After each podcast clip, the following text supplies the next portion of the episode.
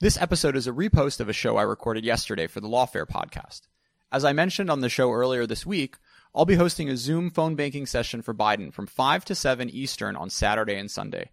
Google Calendar links are in the show notes. Hope to see you there. I think just Trump in general has different priorities. Like he doesn't care about human rights anywhere, so why would he care about them in, in Xinjiang? I mean, I, I don't want to write off the U.S. government's actions entirely over the past few years with respect to this issue. There have been a number, an increasing number of uh, sanctions designations.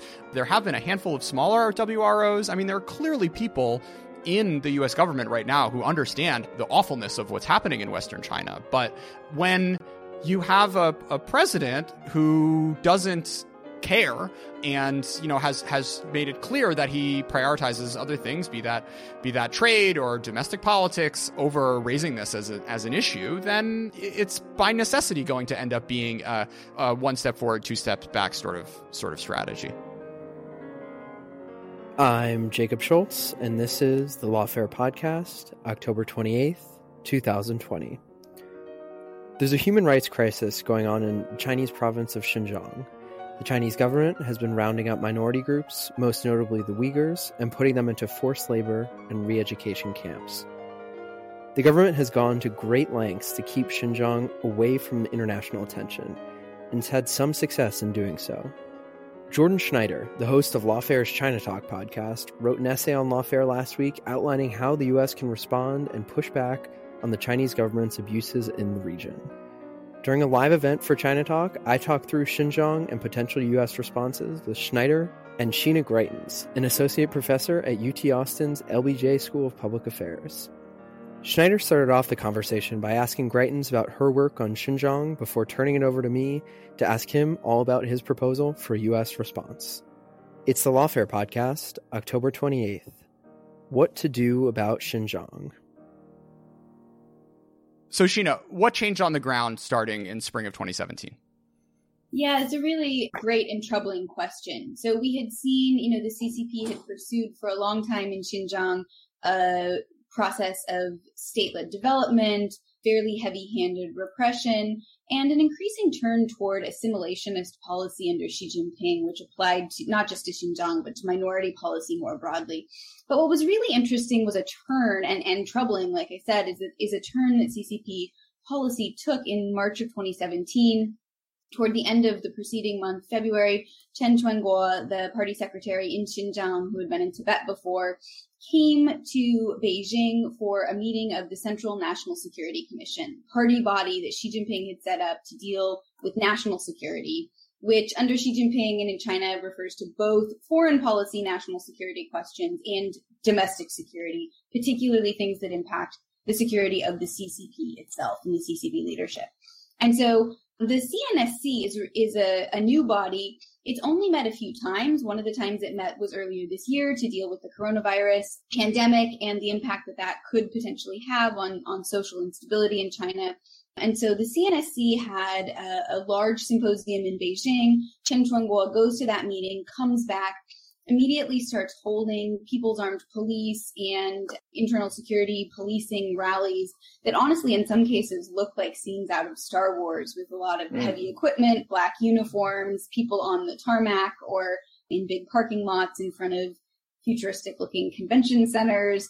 And the, the orders go out in that month, March of 2017, to start rapidly building a set of detention facilities. And so ultimately, there are credible estimates from the UN and the US government that we have had somewhere between a million and a million and a half Uyghur, Turkic Muslim minorities in China and other religious and ethnic minorities to the point where the US Congressional Executive Commission on China called this the largest detention of a religious or ethnic minority that we know of in the world today. And it's really a shift between you know, sort of individually targeting people on the basis of behavior to targeting a group for who they are, for identity markers. So things that were normal religious practice suddenly could be used as evidence to put someone in a detention and re-education facility. And there they're subject to pretty intensive and coercive re-education to change their way of thinking. And in many cases, what that means is to eradicate some of the traditional markers of religious and ethnic identity and replace them with a sort of patriotism and nationalism that is a party led, a CCP led form of state based patriotism. I can talk a little bit more about, you know, what I think is going on there, but, but that's sure. basically the turn that things took in March of 2017. So there's a pretty hearty debate around what led to this policy. In this paper you wrote, you you stand up some of the straw men. First, the 2008 unrest and violence that that happened across Xinjiang, a broader shift to a more assimilationist policy, as well as this jerk Chen Quanguo showing up and deciding to uh, change the game. So, what is missing about those three explanations, which doesn't entirely catch the dynamic of what led to the current situation? Yeah, I mean, great question. First of all, I think it's important to note all of those, I think, are necessary components of what happened. They just don't explain why exactly you get this hard right turn in 2017. So it's very clear that the CCP did pursue a more assimilationist, different type of, of minority policy, right? We've seen that in Tibet, we've seen that recently in Inner Mongolia. So that's there. It's true that Chen Quanguo moved from, from Tibet, but we often see, I think, people maybe carelessly using language like, well, he replicated what he did in Tibet. But we haven't actually seen the same kinds of, of camps. Um, we've seen some forced labor or labor transfers, which I, I know we're, we're going to talk about in a few minutes, and that's really important. But the CCP has always taken its approach to social control and adapted it to different locations, right? That goes back to the earliest, earliest days of party history, even before the PRC itself was founded. And so it, I think it's important to note that there is that tailoring to, to different ethnic groups. And, and then there's been regional contention. And it's true that after 2008, there was a large security buildup itself in Xinjiang, right? Massive recruitment drives to t- try to hire police, many of whom were hired outside the formal civil service system so that they could be hired cheaper and more flexibly. I've heard that story before construction of construction of police facilities in China, convenience police stations that are a much more dispersed form of policing, the use of grid management, which is something that was developed in the urban east in the mid 2000s to sort of organize and coordinate social control and delineate responsibilities for different problems more clearly. So all of that, you know, I want to be clear in the article when we talk about this, we're not saying that all of that stuff isn't important and that it doesn't play a role. But none of it on its own really kind of explains why, at this one moment in 2017, we see a hard right turn in CCP policy and a shift to collective repression on a scale that's really, really unusual, right? Um, not just in Chinese history, but globally as well. So what you argue is that in specific ways in early 2017, as a preventative attempt to stop the transmission of perceived security threats across state borders into China, the CCP escalated repression. Leaders in Beijing and Urumqi concluded that a broad swath of Xinjiang's Muslim population was more vulnerable to jihadist infiltration than previously understood. Expand. sure what we see in 2017 is the CCP has been looking at the, what developments outside of China's borders. Xi, Xi Jinping has a comprehensive national security policy that talks about the most complex national security environment China's ever had, um, and talks about the fact that external and internal security are increasingly connected. And so, what the CCP sees is that its crackdown in the late 2000s has driven some Uyghur refugees, migrants, uh, people who've escaped and of that number, a handful of them, a relatively small number, have made contact with Islamic militant groups in Southeast Asia or have gone and gotten involved in conflict in the Middle East, either with ISIS aligned groups or groups that are affiliated with Al Qaeda. And some of those groups have then made statements that they're going to train people to go back and wage jihad in China. And so our argument is that that development, which is really more in 2013 to 2016 ish, is part of what precipitated that escalation in repression. And that the CCP decides, you know, Xi Jinping has a doctrine of internal security that's very different even than sort of the traditional stability maintenance rhetoric that we used to hear about under Xi Jinping's predecessors. And I've written elsewhere that the phrase that I think encapsulates this new doctrine the best is this phrase prevent and control. And so what Xi Jinping is doing is basically saying, look, we have to prevent anything from coming back across our borders. CCP has been worried for a long time about foreign destabilization or infiltration of China. We see that rhetoric on display in Hong Kong today. But in Xinjiang, the concern is that there's going to be reverse diffusion and that, that people are going to come back in, ideas, weapons are going to come back in and contribute to the capabilities and the motivation of some form of, of opposition, potentially violent opposition inside inside Xinjiang. Right? Um, it's important to note that, that this is an authoritarian system. They are not always right about their threat perceptions. And even if they were right that there's a serious terrorism issue, which a lot of experts don't think is correct, you know, then there's a question of is mass incarceration of a population who many of whom haven't done anything to deserve it the right answer and my and yeah. we think very clearly the answer is no right that the, the risk is actually very high even if you take the ccp's goals as given that this is potentially really counterproductive but the argument here is that the ccp was looking at these external developments and that heightened a sense of concern within china and that xi jinping has a different bar right this bar of prevention means that the stakes are very, very high and the state is willing to intervene much earlier. So the metaphor yeah. that the CCP uses is immunization, right? And, and again, immunization, it's preventive, but by definition, then you have to target a population, a whole population.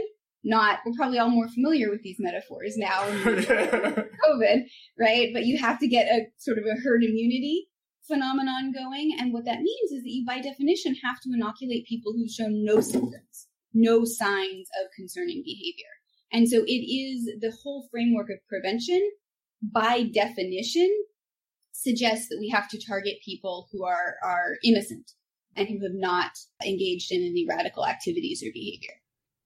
Yeah, lots of things to unpack. One point that I liked in your in your piece is talking about how authoritarian regimes in general are just information poor. And the way the CCP is set up, this sort of thing is bound to be blown out of proportion, even though, you know, there are documented instances of Uyghur connected terrorist activities in China, thinking that that equals like the Islamic State showing up and like having the sort of splash that they've been able to have in the 2010s in the Middle East is far fetched to the point of ridiculousness. But when you have a sort of more authoritarian country mindset and look at your issues through this information poor filter, then you, you end up blowing these things out of proportion. But I guess the other thing that struck out to me is thinking about how the US responded, part of the psychology early after 9-11, which brought about the war on terror of this being, you know, we can have no mistakes, we can have no errors. And then from that, you, you end up seeing some of the overreactions that the first two decades of the 21st century has contributed. And,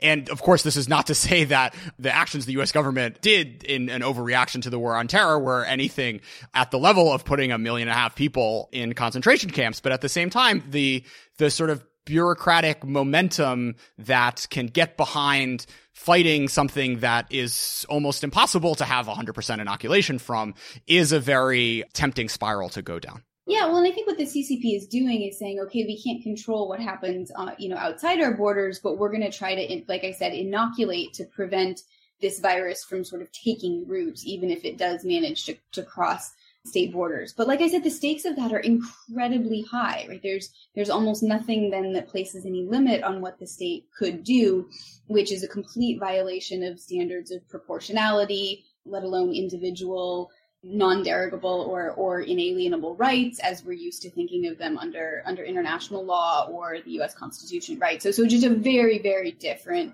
framework that does not bode well for China's Uyghur inhabitants or really anybody who who potentially is seen as a, a, challenge now or in the future to the party state, right? Um, I mean, that's the dangerous part is it's it's inferring things that could happen in the future rather than being based on on what's already happened. Um, I'll just say there's been there has been um, some other writing. This isn't an area that I've looked at, but I did read and engage with some of the the work on the effect of the war on terror. Sean Roberts has a, a new book out there. Some people who've done some some really good work on this. And I think you've you hit at exactly, you know, sort of what the debate is here. To to some extent, the debate is can we take this, you know, as a, a serious security analysis on the part of the, the CCP? You know, there are very, very smart, well informed people like Jim Millward and Dahlia Peterson have a, a, paper that came out from Brookings that, that says, look, this is an Orwellian metaphor. It's not a serious security analysis. My take is actually that it's both if you look at the documents released by ICIJ, if you look at what Xi Jinping said in internal speeches, it's really hard for us to believe because the the level of objective threat seems so disproportionate to the response. But one of the things I learned from writing my first book was in some ways how paranoid and off of objective indicators dictators' threat perceptions can actually be. So I don't think we can use the standard of what we see or what we think is reasonable to infer what the CCP does or doesn't take as a security threat. I, I, think we have to acknowledge that their threat perceptions may be very different than what ours would be in that circumstance. Sure. So we're going to talk for the next half hour, 45 minutes about what the U.S. can do to sort of raise attention to this issue as well as push back and make very clear to the Chinese government that this behavior is unacceptable. But is there any hope for this winding down anytime soon? You know, I think if somehow the CCP had a path where it could be genuinely convinced that it had succeeded, that might be possible. But again, I think recognizing the sort of fundamental and inherent insecurity that comes along with dictatorship and, and with non democracy helps us to understand that, that this is going to be a perennial issue in China as we are coming to understand, you know, the China of, of today. And the fact that this has been defined as a national security issue, that national security itself has become so central to Xi Jinping's rule and to his legacy, you know, my own sense is that the United States really needs to acknowledge how hard a problem we're dealing with here. And I think it's really important to pursue some of the measures, you know, that, that Jordan, that your paper outlined, and some others like the ones that, that my colleagues at Brookings, and Jim Millward and Dahlia Peterson wrote in their, their paper. But, you know, I think we, I think we also need to be very realistic that something that gets to the core or the existence of Xi Jinping's regime is going to be very, very hard to move, right? The, another country I work a lot on is North Korea.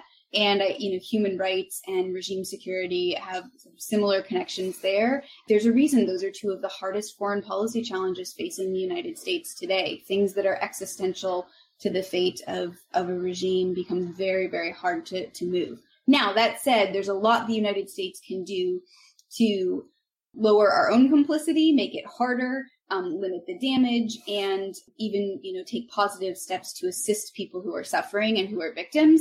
Um, not just morally but practically. Those are really, really important steps. And the United States need, I think, should pursue all of them. But I think it's, you know, we also need to acknowledge how, just how hard a problem this is, in part so that we can set realistic expectations for thinking about costs and trade offs and kind of, you know, the time frame that we're thinking about here. Jordan, now we can talk about your your sort of plan for for peace and prosperity, your your road to success. So I want to start off with this sort of basic question. So if you were to listen to the Trump administration, the way they tell the story, no one is tougher on China than Trump. And you know, you'll have Secretary Pompeo giving these big speeches, sort of chastising Chinese military activity. You got Matt Pottinger giving angry speeches in Mandarin. But you contend, and sort of the, the basis of your piece is that the US hasn't done anything coherent or anything significant on Xinjiang. Walk me through that. So, how does Xinjiang fit into the administration's strategy to the extent that it has one for China? And do you have any guesses as to why it's sort of gotten the short shrift compared to other stuff? You don't need to guess. I think it was in Bolton's book where Trump said to Xi, This is fine. Seems like you're doing a good job there. And that's why you haven't seen the sort of, you know, really all in effort. And, and, and, I think just Trump in general has different priorities. Like he doesn't care about human rights anywhere. So why would he care about them in, in Xinjiang? I mean, I, I don't want to write off the US government's actions entirely over the past few years with respect to this issue. There have been a number, an increasing number of uh, sanctions designations. There have been a handful of smaller WROs. I mean, there are clearly people in the US government right now who understand the awfulness of what's happening in Western China. But when you have a, a president who doesn't care and you know has has made it clear that he prioritizes other things be that be that trade or domestic politics over raising this as a, as an issue then it's by necessity going to end up being a, a one step forward two steps back sort of sort of strategy yeah, so walk me through that a little bit more. Paint a picture of like what has the U.S. government done so far sure. on Xinjiang, whether it be Congress, whether it be different components of the administration. I guess one place to start would be you mentioned a WRO. So what is a WRO and how does it fit into this whole picture? And then you can go from there. All right, that one's deep. So let me let me do the easy ones, and then we'll and then we'll go off the deep end. So the US government has been writing briefs and doing reports sort of warning the American as well as global business community about what's going on. So the State Department July 1st came out with like a long paper walking through, you know, the forced labor activities and kind of hinting that there would be more action down the road. The Treasury Department has put on an entity list a number of organizations the XBCC, which is this sort of Bing Tuan. It's a hard thing to explain. It's sort of like a SOE that also has a military that runs 25% of the Xinjiang economy. That was a very large step. And there have been a number of, uh, I think like 20 or 30 other companies or, or SOEs have been thrown onto this sanctions list. There also have been a handful of more narrow withhold release orders. So to come back to your question, withhold release orders are a tool that have been in Customs and Borders Patrol's back pocket since the 1930s. However, there was a loophole which basically made it a relatively useless tool until legislation passed at the very end of the Obama administration. So now what the government can do is say that a certain product from a country or a company isn't allowed to enter the US because it's suspected of being produced by forced labor. And until the company can prove otherwise, then you know, it'll be stopped at the border and, and, sent back. So there have been a handful of smaller ones like products from this factory or whatever have been banned. But the big one, which would be a ban on Xinjiang cotton, has not yet materialized. Right. So before we dive into like what your proposals are, I want to just flesh out one thing. So sure. Sheena's mentioned that it's a bit of a tough nut to crack. The CCP isn't likely to be particularly flexible on the issue. So what do you see as a realistic goal for U.S. action as being? What should U.S. policymakers have in mind when trying to, to fix and, or to shape remedies? Should they be trying to incentivize private enterprise to behave in one way or another? What's the what do you see as being the best target? So Sheena sort of hinted about it. I mean, clearly the overarching goal is to relieve human suffering because what's what's happening is awful and and the US as a country supposedly built on values is should care if there are a million and a half people who've been deprived of their freedom. So with that in the background, and also with the understanding of the past 20 minutes that Sheena explained, which is that a foreign government achieving that is going to be very hard, there are a few things that the US should try to do. First is to take away any sort of complicity that America or our, our companies have in what's going on. And by that, I mean to make sure that no forced labor from these camps produces things that end up making money for US companies or, or entering and are sold in America hopefully also bringing that sort of mindset and, and, spreading it to other countries who feel the same way about this issue and having it really turn into a global cause that that makes clear to the Chinese government that what's happening is in, in Xinjiang is unacceptable. So so in a sense we, we have to cut out the complicity as well as raise this to a level of global conversation. There have been a number of times over the past few decades where human rights issues have really dominated the global discussion. We had that in Darfur in 2008. We had that in Myanmar for, for a brief moment. So it's not impossible. However, generally this tends to happen when focusing on smaller countries where like the whole world can agree to pick on them. This is most certainly a bigger lift when calling out this issue means challenging the second largest economy in the world. But I think for the US to sort of do the most it can to try to push the needle on this issue. It's going to be important to have an advocacy as well as a as well as a multinational component alongside the specific forced labor regulatory changes that we'll get into shortly. Yeah, if I could just maybe add to that for one moment, I think there's a couple of things going on here. One, I think the United States needs to be able to exercise global leadership on this issue. I think it would be very, very helpful. What's typically happened is a country like Germany has gone and presented a resolution at United Nations or Human Rights Council expressing grave concern about what's happened in Xinjiang. China comes back the next day or a few days later with an even larger number of countries, right? Okay, you got 45 countries. Well, we have 54 who say it's fine, right? So the United States needs to be able to have the ability to form coalitions in the international environment where we can agree on shared standards that do not include what's happening in Xinjiang, right? Um, there should be some global baseline that is shared and clear. Um, the United States government, as a you know major power in the international system, has a, a, key role to play in whether or not that coalition and those standards are actually going to come into being in any meaningful sense. But I think the other point that, that Jordan raised is a really important one.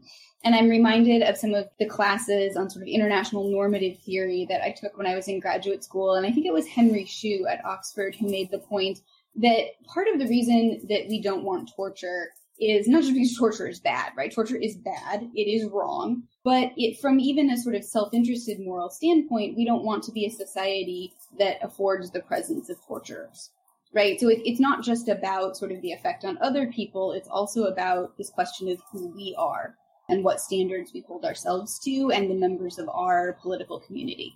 And so I think it's really important to think about that when we think about Xinjiang, right? So this isn't a case, this isn't necessarily the torture case, but this is something that we should think about when we think about what standards do we want to hold companies to, right? There's been this increasing push for corporate social responsibility, environmental sustainability, right? We're asking corporations to think about all sorts of, of ethical issues. Um, and I think it is entirely reasonable for us to pursue a strategy that has a multilateral diplomatic component, a U.S. regulatory component. I think a U.S. refugee and asylum component is really important here. And then also this sort of business ethics and supply chain piece of it, where we ask companies and we think about what kind of companies do we do we want to be buying from and and working with and and how do we want them to think about their global responsibility. So so I, you know that's kind of how I'd put all that together but it just to just to second that piece that that Jordan brought up about limiting complicity and why exactly I think that's that's so important. I think that's a really valuable point. Yeah, so using that as a jumping off point, Jordan, I think maybe the way to break this down for listeners would be by sort of organ of government that you see as being the engine of change. So let's say I'm a Hill staffer and you want you want me to convince my boss to to do more about Xinjiang. So give me your pitch. What should Congress be doing to ramp up pressure on any one of the horizons that either you or Sheena mentioned? Sure. So Congress, the CBP has a mandate to enforce border controls and make sure that products containing forced labor do not enter the US. Right now, the sort of investigative body in charge of doing that has a $2 million budget, which equals basically no enforcement. So given that the estimated amount of, of, forced labor products entering the US is over $400 billion a year, we, we really should be able to put, you know, 50 or perhaps even $100 million into enforcing this mandate. Uh, second of all, if we do end up doing one of these more expansive withhold release orders like Xinjiang cotton or Xinjiang tomatoes or Xinjiang electronics full stop, then this will be far above the scale of anything that the Customs and Border Patrol has ever tried to enforce before. So, you know, previously it was like tobacco from Malawi or cotton from Turkestan, which is more straightforward than you would think because there are only like four or five companies that are coming out of Turkestan in the first place. So enforcing that sort of policy is going to require resources. The other thing that I think is going to require legislative change is, is beefing up the requirements that are put on companies to ensure that their products don't have forced labor inside of them. So currently the, the model is a shipment based approach. So basically what happens is CBP suspects that like some container on a boat is filled with a product that has forced labor inside of it. And then the company has to go and look into it and say, oh no, look, we can trace this back and we can prove it isn't. Or if not, it gets, you know, it gets sent out or, or dumped. That is a pretty inefficient way of going about this. And particularly when you don't have a big enough stick of a large and impactful enforcement mechanism, you really don't end up getting the response that you're looking for, which is to have companies be putting in real effort to understand three, four, five levels down in their supply chain what's really going on. So in order to do that, I think a smarter way to go about encouraging companies to dive deep into the supply chains is have a controls based system, which basically means that you set up a number of procedures that you want all companies to go through and you have some sort of government database that they're able to look into what these various companies are doing with regards to looking into their own supply chains. And then you can check the firms based on how rigorous their procedures are, as opposed to trying to catch it at the very last stage when it's, you know, mixed in with trillions of dollars of other imports that are coming into the, into the US every year. All right. So, so that's one side of things. And then there's sort of actions that we need to take, that would need to emanate from within the executive branch. So walk us through some of those. what are the types of changes you'd like to see from different executive branch agencies to sort of to, to give a better, more more thorough response to all things Xinjiang? And maybe the place to start there is with sanctions. Sure. So the Treasury Department can accelerate the size and breadth of particular companies and, and Chinese organizations that have connections with Xinjiang.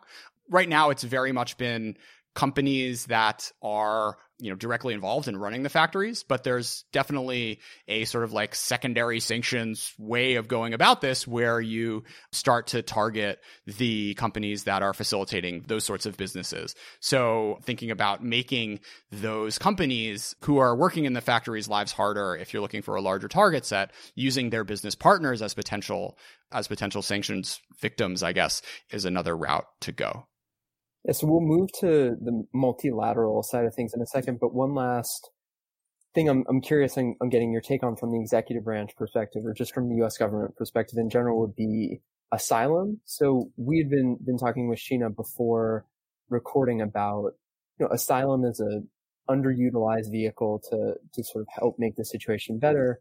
Talk a little bit about that. I know, I know it's hard to come up with specific proposals, but what role do you see U.S. asylum policy is playing here? Sure. I mean, I think opening the U.S. borders to people who will be persecuted if they come back to China because of their uh, of their religion or their or their political beliefs is something that shouldn't really be up for debate.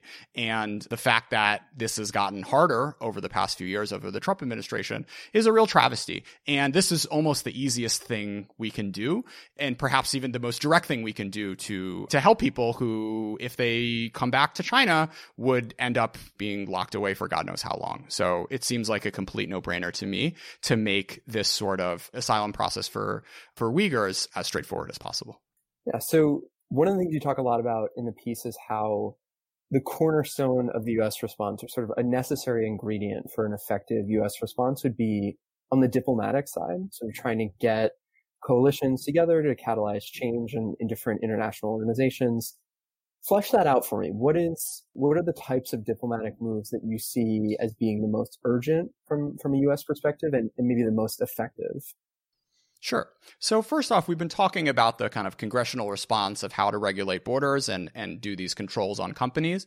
I think pushing this sort of thing among parliaments all around the world is something that can really get momentum. You've had the UK modern slavery law of 2015. France passed a similar, actually even more aggressive law in 2017 and building off that momentum as well as a number of EU parliamentarians speaking out specifically on the Xinjiang issue, I think is something that could sort of change the expectations that major democracies have of their companies in the way they deal with these sorts of supply chain issues for the better and presenting a united front to China that companies will not do business with firms that employ forced labor.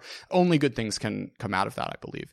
So coming to international organizations, it's hard, you know, many bodies China, of course, has a, has a veto on. So what the likes of the UN General Assembly or, or Security Council or International Labor Organization could do is more along the lines of raising awareness and bringing this issue to the global forefront, as opposed to, you know, passing particular um, resolutions or anything binding that would, that would change the situation on the ground. So one of the ideas that I put forward in this paper was to bring the ILO to center stage. So the ILO is an interesting organization. It was actually actually founded after World War One and was one of the very few organizations that made it from the League of Nations era into the 21st century. And what it is is a rotating collection of country representatives as well as these company groups and labor groups around the world and one of the things they do is try to have labor practices. So in the past, the ILO has sent experts to investigate particularly bad instances of labor rights violation. So what I'm proposing is for the US or a US affiliated labor group or industry group to propose that the same sort of expedition be sent to China. Of course, China is unlikely to give them carte blanche in, in wandering around Western China and may very well not let them in entirely. But that in and of itself is a potentially galvanizing moment for the world to understand that China really does have something to hide. And in the past, these sorts of UN bodies, when writing reports like this, uh, a lot of countries around the world sort of want that international organization, at least imprimatur, that something really is a global problem. And this is one of the ways that you can have a somewhat official commission come and say, this is something that we really cannot stand for as an international community that's committed to human rights. And so this may be a, a, bit of an unanswerable question, but I wonder sort of after four years of Trump administration diplomatic meanderings, how do you see this as working? So the administration had some diplomatic success vis-a-vis China. The biggest example to me that comes to mind is sort of they've revived this quad alliance between India, Japan, Australia, and the United States. But does the U.S. have enough diplomatic credibility to effectuate the types of changes that you you, you detail in the piece and I think would genuinely have to happen in order to get real international momentum going.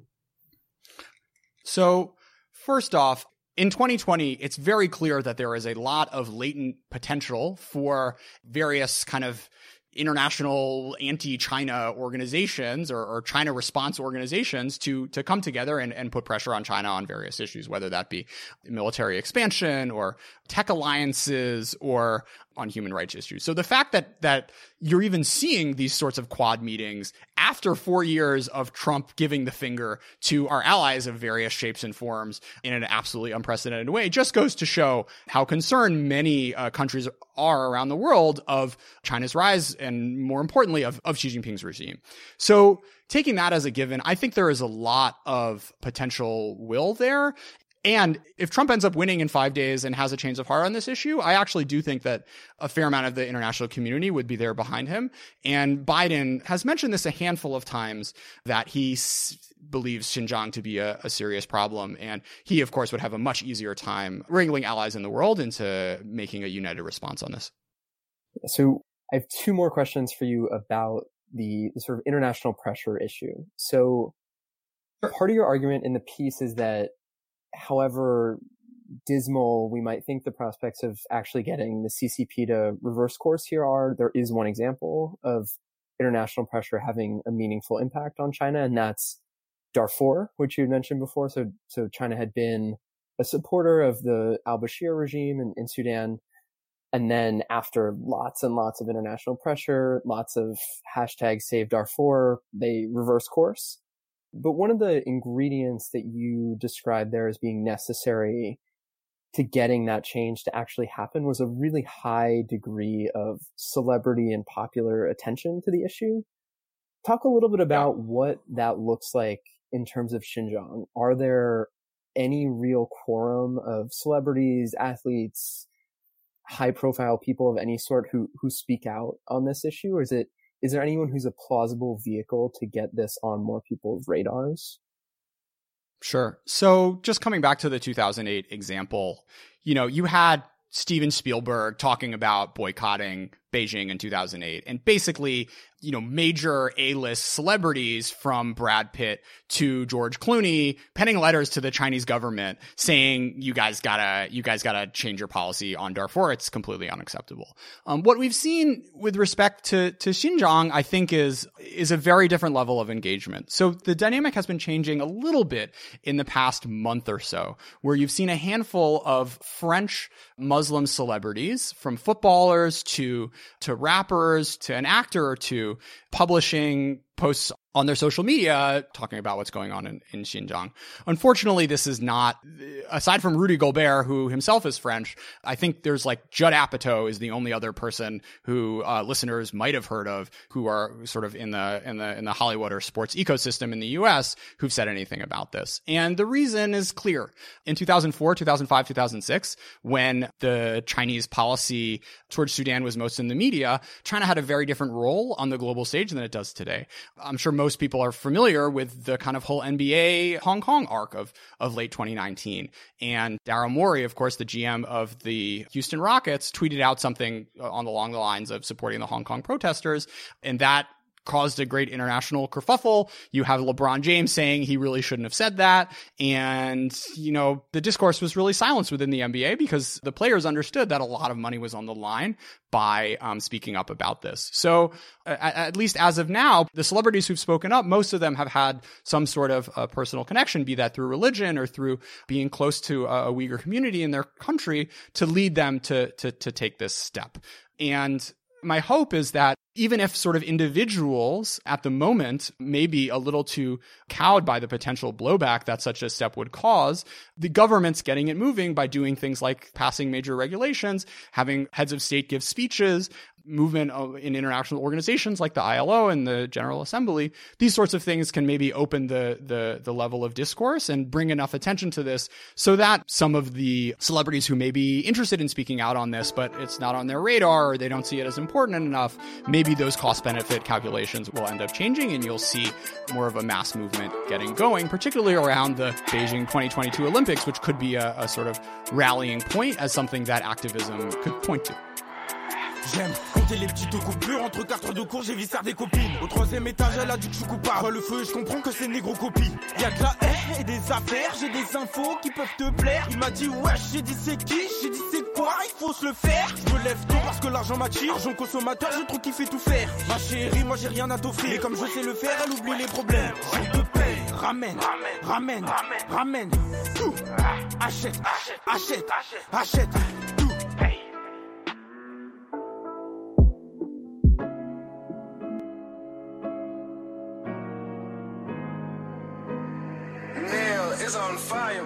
Le pôle, ouais. Là, je suis dans le pôle, ouais. Je suis très peu de personnes me connaissent. Un homme tient toujours ses promesses. Je suis dans le hall, là je suis dans le hall, ouais. Très peu de personnes me connaissent. Un homme tient toujours ses promesses. Elle fait du frôle, ouais. Elle fait du ouais. Et mes potes me disent qu'elle est folle. Elle n'arrête pas de téléphoner.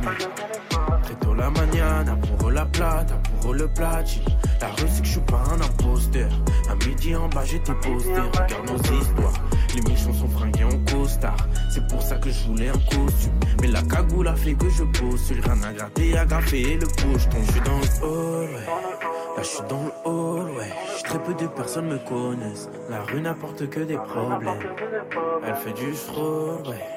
Elle fait du fraude, Et me me disent qu'elle est folle. Elle n'arrête pas de téléphoner. J'ai perdu le chemin de la maison, pose pas de questions. Ouais, je m'inquiète, t'as pourquoi. La rue m'a fait tomber dans son char? Amoureux de l'odeur du posta. Le hall est infesté, obligé de rester. Dans la chambre, l'animal est trop bestial. J'ai la dalle, j'attends mon tour impatient. Habillé tout en noir, plaqué la posture. Y'a un crise, gratte les veines. Face à ceux qui penchent les peines. À un virage, elle voudrait que je freine. Adrénaline avant de monter en scène. Me sens, tu me fais saigner. Cœur noir comme ça, j'ai de la qui à la couleur du sapin. Je veux de la zip, je vois des chiffres. Produit maison, l'emballage est sous blister. La nuit, je regarde les tonnerres. L'argent m'a fait voir les bonheurs. Toujours dans la prière, mais le quartier me fait voir plusieurs couleurs. La nuit, je regarde les tonnerres. L'argent m'a fait voir les bonheurs toujours dans la prière, mais le quartier me fait voir plusieurs couleurs. Je suis dans le hall, je suis dans le hall. Un homme tient toujours ses promesses.